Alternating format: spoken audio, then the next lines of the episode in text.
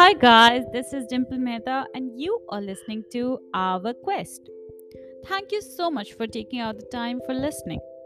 And thank you for pouring in all the love for previous episodes. I sincerely hope that this can contribute towards your growth. Today, we are going to discuss about how to manage your emotions. For, for that, we would have to dive deep into understanding what emotional intelligence is, what emotional quotient is, what are its components, and much more. This podcast is about exploring what emotional intelligence is, how we can acquire it and achieve further growth towards our goals using higher emotional quotient or EQ as a tool. So, let's dive straight in. So, first of all, what is emotional intelligence?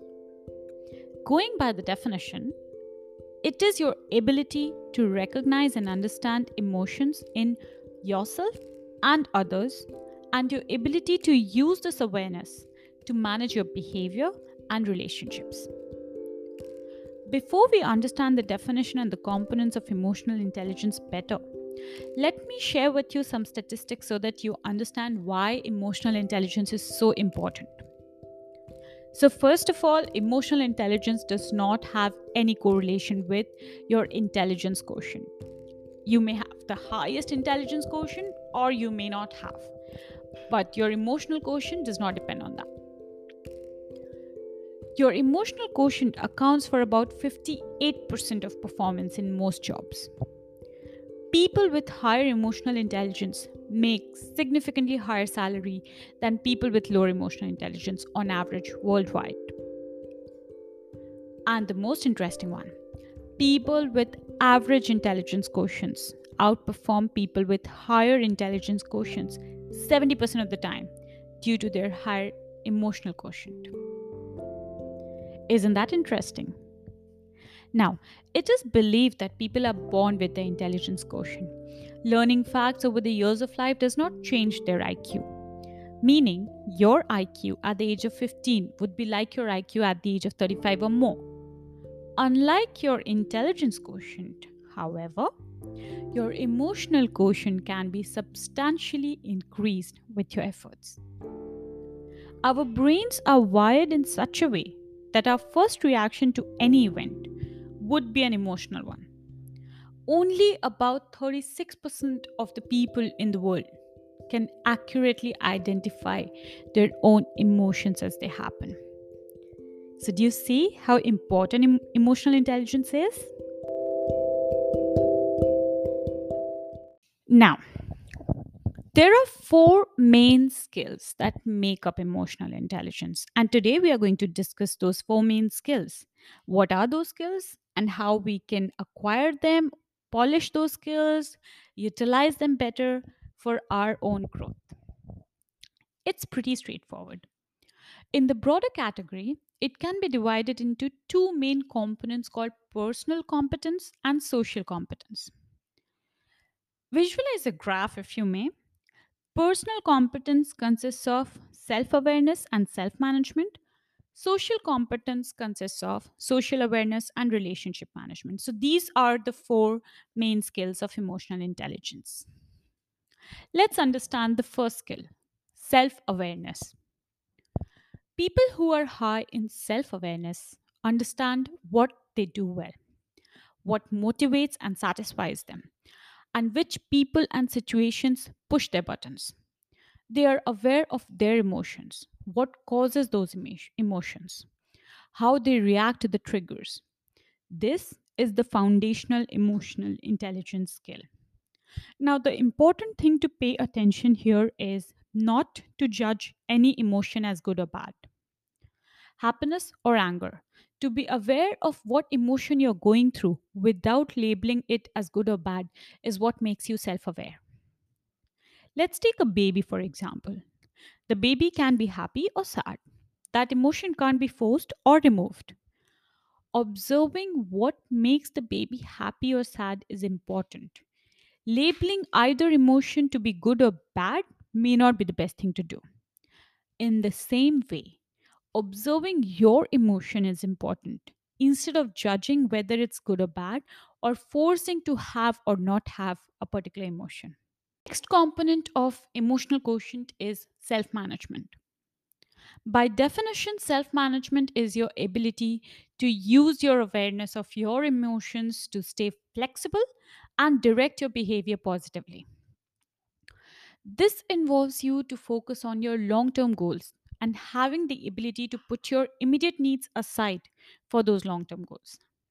So, once you're aware what emotions you feel and what triggers those emotions, you can train your mind to prioritize how to allow some emotions to take charge and some emotions to be handled later. Let's take an example.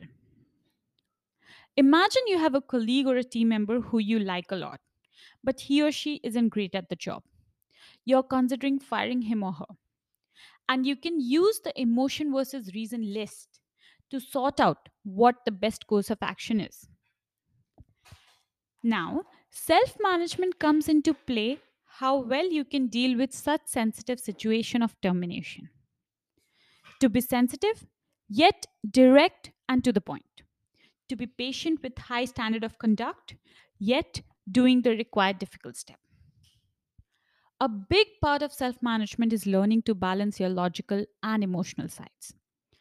One way you can do that is by making an emotion versus reason list. You may draw two columns. In the first column, write what your emotions want you to do. In the second column, write down what your logical reasoning wants you to do. This exercise will help you keep both sides balanced so one doesn't dominate over the other. When you compare them, take note of which side has the stronger points. You might realize maybe your emotions are clouding your judgment, or other times there can be holes in your logic. Either way, you would be making better decisions. Coming to the third skill. This is the first skill of social competence, the skill of social awareness. It is the ability to recognize the emotions in other people and understand what is really happening in a situation. So, the normal tendency can be to think what you want to say next or to try to anticipate what the other person will say. However, when you have high social awareness, you would have the ability to objectively observe and understand human behavior, a perspective much like an anthropologist. Let's take an example. Imagine you're in a meeting, a room full of people attending, and you are the one presenting. Now, you may be the most talented or most knowledgeable person presenting, but if you fail to understand that the audience is not interested or not paying attention to your presentation, it would be fail no matter how well you presented, right? On the other hand, if you can sense the emotions in the room, connect with your audience, and deliver the presentation that they receive, that means you were socially aware to understand their emotions. In this case, even if you presented slightly poorly, you successfully did the job well.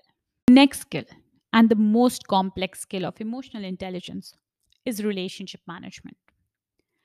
It is using your self awareness and social awareness of emotions to successfully manage your relations with others, to manage your interactions with others, both in the moment and over time. For example, if you recognize your colleague reacts badly to criticism, you can give him or her feedback in different ways. Instead of making it a negative feedback or complaint, you can share it as a scope of improvement, feedback for rectification. This will in turn improve your relationship. So, if you were able to manage your emotions slightly better, you see how you can manage your relationship better. I'll give you another example where poor management can lead to negative impact on the relationship.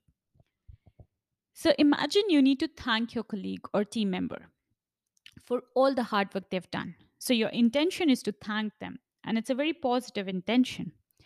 But this morning, you and your partner, your spouse, got into a big fight. You didn't really feel like smiling. So while you're trying to thank your colleague or team member, you might rush through your speech without smiling. You probably won't come across as sincere. So even though you wanted to thank your team member, your body language and message didn't match. In this case, your well managed relationship slipped down a point because of poor emotional management. You see how it affects? Now, the question arises how to increase your emotional intelligence? The answer to that is simple. You would need to improve each of the four skills of emotional intelligence. How to do that? You should focus on only one component at a time. Pick one skill that you want to work on first. Observe, practice, and improve that skill. While you do that, recognize relevant emotional patterns being formed. Create new habits using the improved skill. If you try to simultaneously implement more than that, you probably won't be able to focus enough to recognize the relevant emotional patterns and create new habits. So keep assessing your progress, keep assessing the changes in your way of behavior, reactions, way of thinking. You could also have a buddy or a mentor to constantly track your progress. Overall, there are three lessons to take away. One, become emotionally intelligent by developing self awareness, self management, emotional understanding, and connection skills. If you want to improve your emotional intelligence, you need to know there are four basic components. Two, balance your logical and emotional sides to become excellent at managing yourself. Three, a core part of emotional intelligence is the ability to build and maintain strong relationships. One way you can do this is by checking your body language to make sure you aren't sending mixed signals. Not just your voice, but your body and your behavior convey a lot about how you feel. So make sure you're sending the right signals. Great communication means saying the same thing with your body that you're with your mouth. There are various strategies that can be used to improve each of the respective skills. To learn more about those strategies, do leave your comments, do get in touch. Please leave a message if you feel like. And if you like this, please rate and review.